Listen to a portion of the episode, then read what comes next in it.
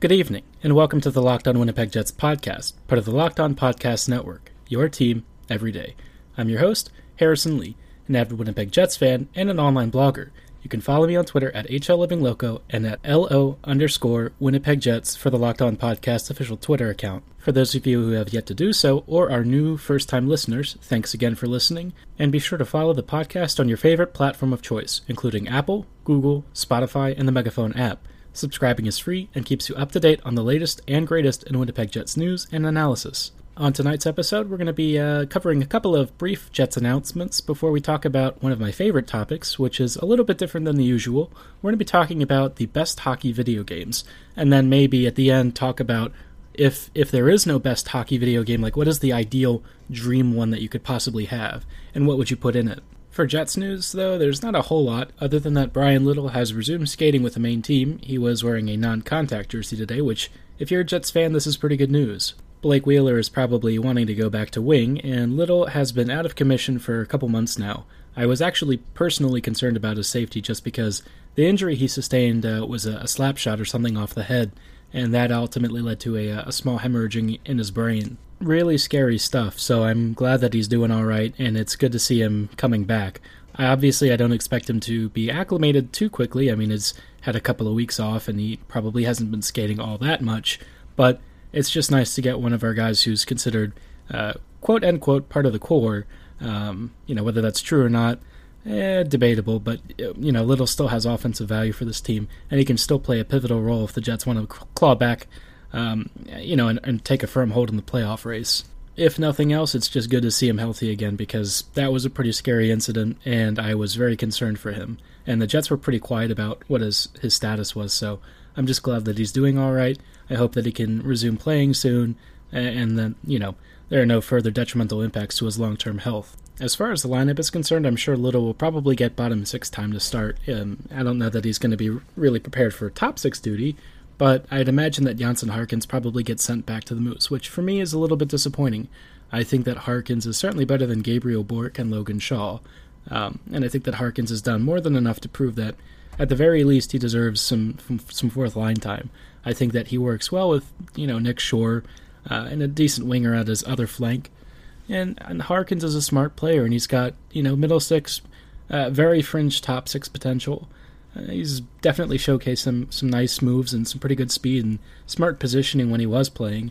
The outcomes obviously weren't there yet, but I have confidence that with continued ice time at the NHL level, Harkins will be a, a pretty good player.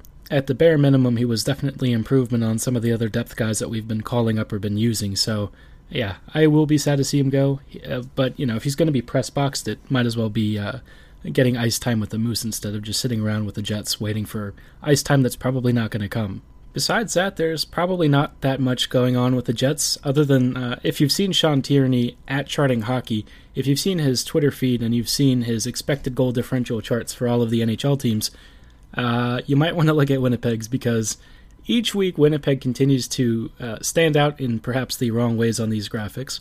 Um, and for those of you who haven't seen an expected goal chart, it basically just plots out a rough estimation of, of how a team is, you know, how the team is doing in expected goal differential, which is expected goals for versus expected goals against.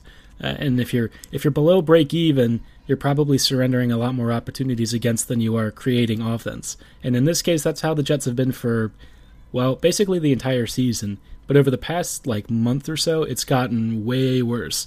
Um, we're talking way downhill skiing kind of slope uh, of of negative differential, and it's somehow getting worse. So yeah, I mean it's it's kind of funny to look at. I, I think it's actually more amusing than disappointing because I sort of we all kind of knew that the Jets were going to take a step back this year, but when you put it in such stark terms and you see just how much the Jets are struggling, really to create any sort of offense and defend, it's kind of amazing that Connor Hellebuyck has carried this team to this point.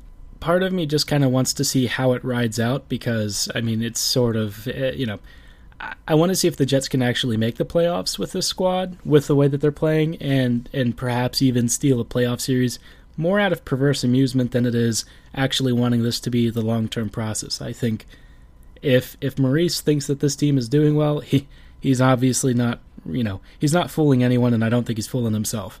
The Jets have played poorly. Andrew Copp said that they played poorly. Maurice kind of alluded to the to the fact that you know, despite what he said about the team's internal stats, I don't think that he's oblivious to what's happening with this team. And in a lot of ways, I understand why he approaches this particular game plan and strategy the way he has. I, I know that he wants to kind of lock down the details and, and work on defensive efforts, but I think that the way that he has tried to solve the issue is the wrong approach. I think Winnipeg needs to open up their game, get a little bit more expansive, create more speed, um, and, and more offense should flow out of that. It certainly can't get much worse than what the Jets are doing. And by expected goal differential, they are dead last in the NHL, and it's really not close. The only other team that they're really near are like the Blue Jackets and maybe Detroit. But Winnipeg is worse by, you know, worse than both by a pretty fair margin. Uh, which, when you look at the team on paper, is kind of shocking because, yeah, we all know that the half the defense is probably AHL bound. But when you look at the forward unit, this team should be getting a lot more offensive value than it is right now. And even though the forwards are scoring goals, they're not really outscoring, you know, the opportunities that they've created by a massive margin. The Jets can still create some offense, but it's certainly not consistent, and it's not like their shooting percentages are amazingly high and, and they're riding some magical PDO wave. The Jets are getting lucky, but it's not the kind of luck that you would think uh, anything positive is going to result in the long term out of it. I, if anything, Hellebuyck has has masked a lot of this team's defensive issues. Um, some of their PK struggles are, are, you know, probably worse than what the actual PK percentage is right now, uh, which is really shocking when you think about it because the PK is almost dead last in the league.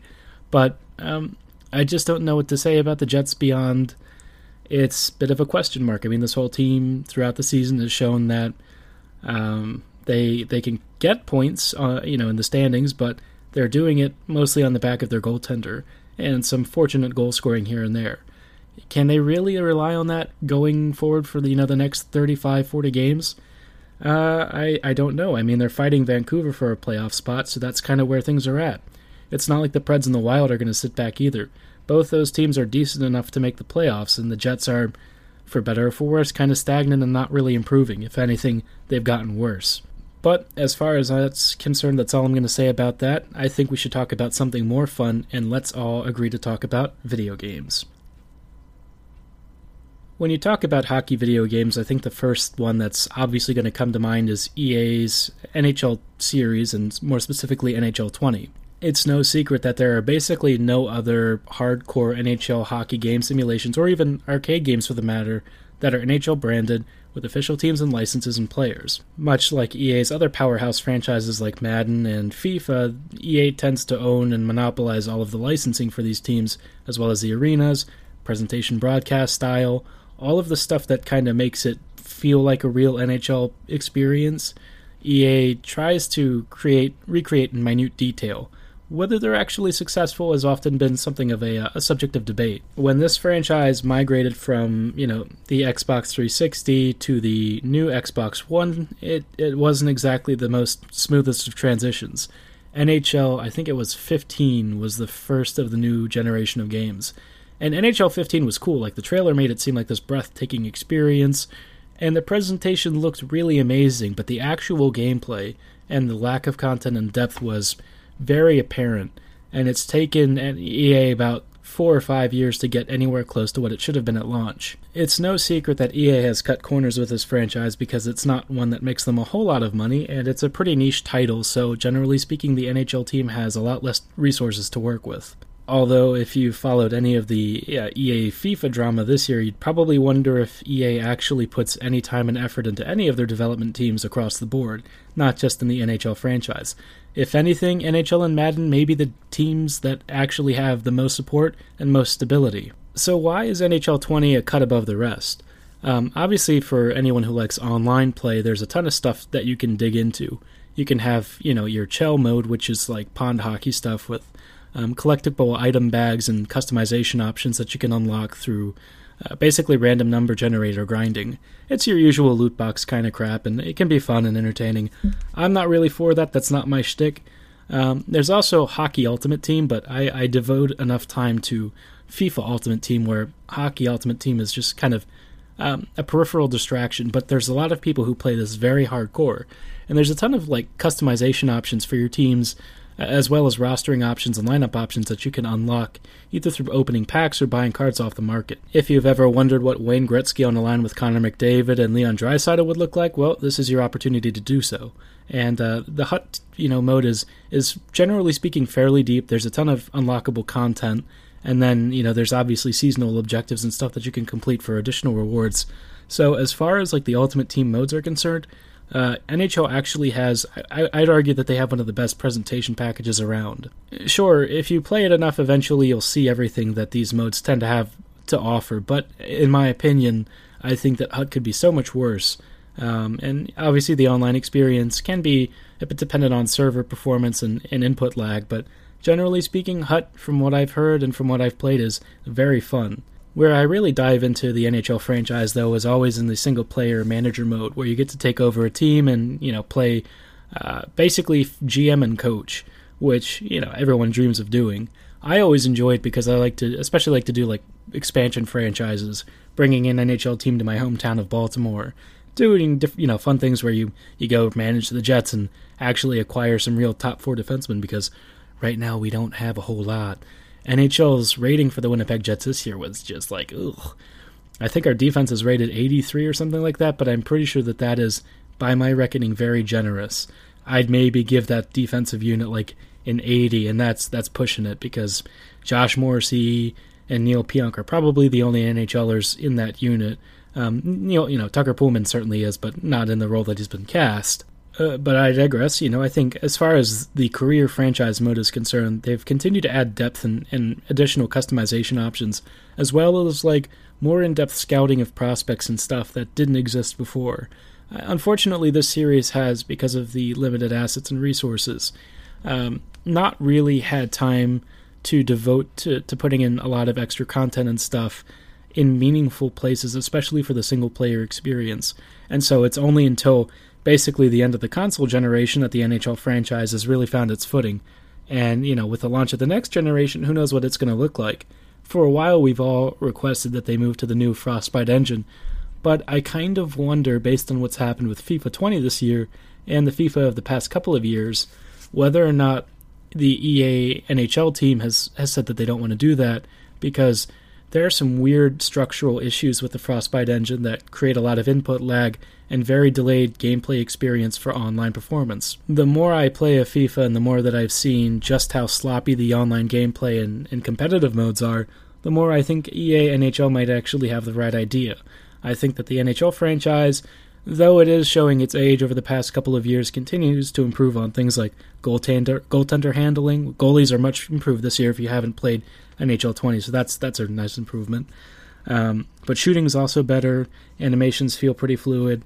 Hitting is a little more sensible. Defensive AI reads are still kind of bad, but you know, again, it's as close as you're going to get to um, an NHL broadcast. It's a fun game. It's better than what they've put out before, and it's really your only choice as far as high-end NHL sims are. There's just not a whole lot else out there, uh, and if you want the true to life experience, this is the best thing. Um, and it's also not that expensive right now. It's like thirty bucks when it's on sale. It's a good game, and I think you get a lot of value for what you pay for it. Um, and as far as hardcore NHL hockey experiences are concerned in, in the gaming market, this is the creme de la creme. Uh, you know, obviously by virtue of being the only one, it's it has to be. But there's plenty of apps and stuff. And in just a few moments, we're going to take a look at some of the uh, indie games that have come out that are not necessarily NHL branded, but um, try to, to simulate and create some of the arcadey feel of hockey with some fun, unique added twists in ways that the NHL franchise wouldn't dare touch.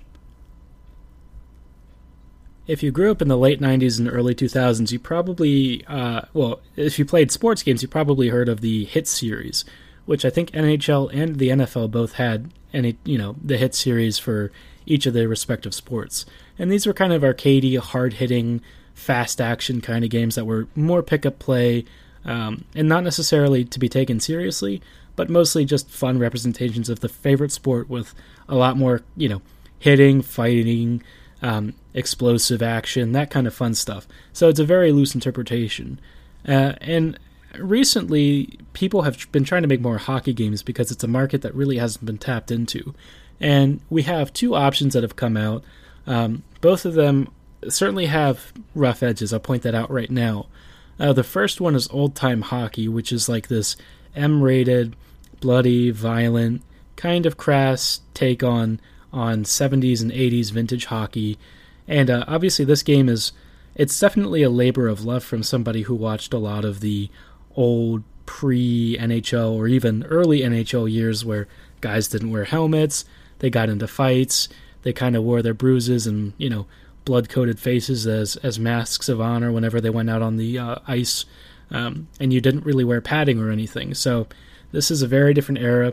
The mechanics are very arcadey, but they're also kind of janky. I mean, this is it's like 10 or 15 bucks. It's it's definitely the kind of game where you kind of have to be a, a pretty diehard fan of hockey to enjoy it or really find entertainment value out of it because if you want to play it as a hockey game, it's not going to be that.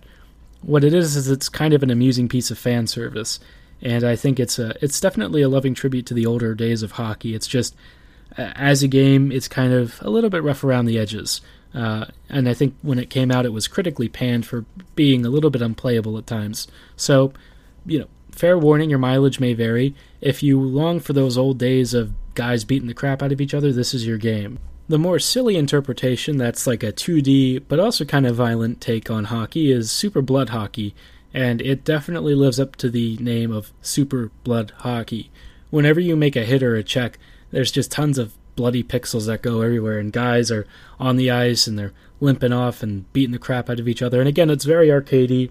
It kind of has that same old time hockey feel where uh, guys are obviously not playing by the rules or the laws and just sort of take runs at each other and beat the crap out of each other. It's a two dimensional, top down, pixel based game, so it's definitely not supposed to be on the level of like the NHL franchise.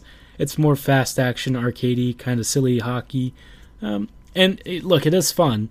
But again, I think with the same disclaimer of the all time hockey game, I think you kind of have to be a die-hard fan of the sport and enjoy stuff like the movie Goon um, or some of the more violent aspects of the sport to really get any value out of it. Because again, if you're if you're used to playing like the NHL franchise, this just ain't that. It's it's a fun little arcadey experience, uh, but comparatively speaking, hockey just doesn't have people that have time to develop and really make games uh, like when you have Super Mega Baseball for baseball, uh, you know, Super Mega Baseball is, is, a genuine attempt at recreating baseball mechanics in a more arcadey, cartoony, but also pretty grounded approach.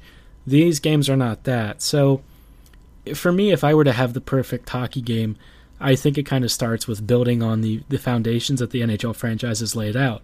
I think that NHL as a core, um, EA's interpretation is, is pretty good. But there are some things that I do think have have kind of been let go for a long time. For one thing, I feel like the music selections and stuff are always kind of eh, they're all right. But in the old NHL games, you used to be able to play whatever soundtracks you wanted. Licensing things have changed that, and it's very understandable why they've had to back off um, using that kind of stuff. But I, I just want a little more fun presentation. I feel like the NHL 2K series understood the sort of more cartoony, fun aspects. I think you had like in arena fireworks and stuff in Zamboni races. Obviously, EA NHL doesn't need to do that, but it wouldn't hurt if they did more creative stuff instead of just NHL threes, which some people really enjoy. It. I don't. I don't play it. It's you know an arcadey NHL hit style thing, but I'm just not into it. Uh, but you know, if they did Zamboni races, I'd definitely do that. If for no other reason than to say, yeah, we race Zambonis in multiplayer. Because why the heck wouldn't you do that? It sounds like fun. I also think the perfect NHL game needs to have more legacy teams. You know, if you bring in like the Hartford Whalers or the Atlanta Thrashers, or even some kind of off league teams like the Danbury Trashers, which have one of the funniest reputations as being just a, nothing but a team of goons. Could you imagine trying to play that online or, or against, you know, couch fun? You know, it, it just seems like the kind of thing where if you if you took that concept and you built it to you know into like an NHL version or something, I think you could have a good amount of fun. Find all the fourth line fighters and grinders and turn them into a team. And it's already in the game. It's not something that you have to manually edit and build. And I think I think that'd be a good start. I think that the manager mode needs a little bit of refinement. Um, the fog of war stuff is cool. Like the scouting feels decently grounded, but sometimes the morale system gets in the way. I think it's a little annoying. Um, in FIFA, they just kind of do away with morale sometimes. You can turn it off in NHL too, but if you want to leave it on, it's more of an impediment and an annoyance than than anything. Uh, and then I feel like some arena customization options that are a little refreshed and a little more um, prevalent would be fun. Some things they can't allow, like you can't have the Rangers goal horn because that's copyrighted and trademarked, so that you can't have. But it'd be fun to, you know, take, you know, import like an old Atlanta Thrashers roster or something and, and use that as like a, a modern day entry as an expansion franchise or something weird. And at some point, the NHL franchise will have to move to a new engine. I mean, it probably will be Frostbite, even though everyone says that Frostbite's kind of a bear to work with. Uh, unless EA comes up with something a little, mm, you know, newer and more interesting for this next generation, um, EA is either going to stick with Ignite for NHL or move to Frostbite. Or I guess it's not Ignite; it's probably something else that they're using, like a modified version. But basically, EA has been using the same engine for the NHL franchise for like the past four or five years. As it is, though, I guess I can't complain too much about games like NHL 20, even though it's sort of the end of life cycle for these consoles.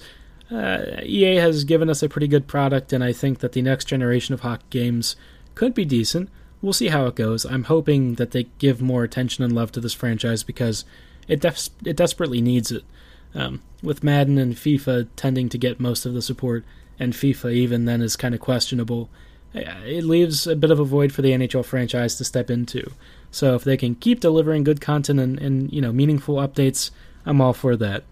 But until then, we just have to wait and hope for the next great hockey game to come out, whether it's EA or some independent development team that somehow gets the Stones to come up with something really cool, really unique, and really fun. Alright, guys, thanks again so much for listening, and as always, have a great one. Go Jets Go.